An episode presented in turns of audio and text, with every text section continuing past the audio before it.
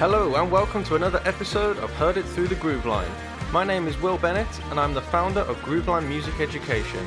I'm here to help you know how to best support the musical education of your child, even if you are not musical yourself. At Grooveline, when the lesson ends, the learning doesn't stop. And so, as part of our wraparound approach to music education, this episode we'll be discussing the benefits of music education, and at the end of the episode, one quick tip as to how you can help your child build a personal connection with their instrument. I think there are a lot of obvious benefits to learning music, learning an instrument, or studying music. Having fun, learning a new skill, practicing creativity, building your confidence, they're all things that we all know and agree upon.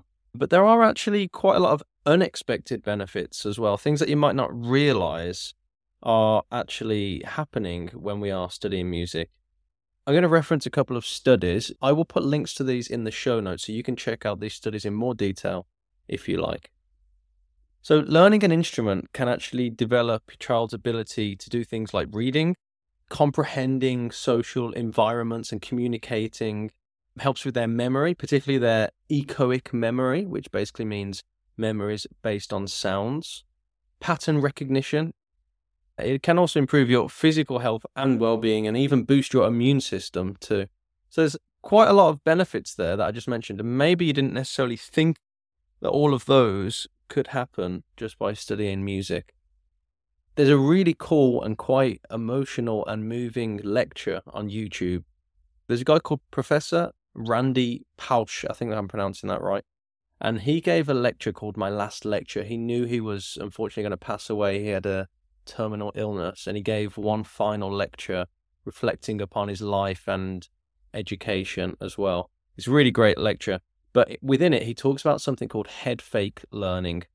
That's basically the idea that whilst someone thinks they're doing something, they're actually learning something else.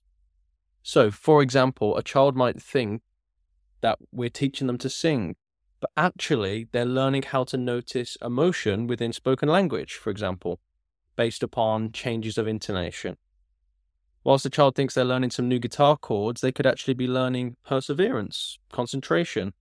Whilst they think they're practicing for a grade exam, they might actually be practicing discipline and learning that hard work results in success and rewards. These are all transferable skills, and these will benefit a child's entire academic education and life. There's something you may have heard of called the Mozart effect, which basically is the idea that musicians are unusually good at maths. That's probably something to do with the pattern recognition. If you think, if I think about, if I relate it to a guitar, which is my first instrument, a lot of times we're moving our fingers in certain shapes, and those same shapes can be moved up or down the neck. And so it really becomes a game of remembering patterns and applying them in different situations. Now, obviously, that's specific to the guitar, but you can apply that to any anything in life, really, particularly maths. But but also, you know, maybe day to day life. There's a lot of patterns you can recognize in behavior. You can recognize patterns when this happens. I notice that this is often the result, and it can be great to kind of comprehend those kinds of things at a young age. There's a study called The Power of Music by Susan Hallam, which I'll put in the show notes. And I'm just going to quickly read a sentence out of there. Learning to play an instrument enhances the ability to remember words through enlargement of the left cranial temporal regions. Musically trained participants remembered 17% more verbal information than those without musical training. So, this kind of proves my point that I'm saying it can really help with your echoic memory based on verbal information that they heard they were able to recall that information really well. If I think about my brother Harry, who's a very, very good musician, he can watch a film once and he knows most of the words. In fact, he can still remember things from when we were children who said it, how they said it, when they said it. He's got a really incredible memory in that sense. And I think that's no coincidence that he's also spent his whole life studying music. Studying music can also help with behavior. So if your child struggles to sit still or is hyperactive, gets angry and upset, then quite possibly they were a lot like I was when I was younger. All of those things definitely describe me as a child. I think I can look back on my own childhood and see that learning the guitar was like a pivotal moment in my development. And it was like a turnaround point, a pivot point in my life, whereby I went from being all of those things that I just explained and just just mentioned to having something that I loved, something to focus my energy on, a sense of identity that comes along with that. I'm a guitarist. It's not I play guitar, it's I am a guitarist. That sense of identity. And I think in general, my behavior at and schooling before and after learning the guitar were two very different things. And I think after learning the guitar, you know, I was quite focused, behaved well, achieved great grades. I think before that, my behavior, particularly at home, was difficult for for my parents to manage. Let's say, I think you know, I was getting very angry. I couldn't control myself. I couldn't control my emotions. I'd be playing up, fighting with my brothers, all of those kinds of things. So, if your child has anything like that, and maybe they're struggling with a certain part of their their life like that, then maybe learning music could be the thing for them. Could really help. So, as you can see, music is so so important, and I just wanted to share these little bits of information with you today as a little reminder, and just to highlight the benefits of what a great music education can do for a child. Thank you, as always, for being interested and engaged enough to even listen to this podcast. It shows a certain level of care that you have for your child's music education. And I promise you that that will pay dividends, even if they eventually don't become a world famous concert pianist.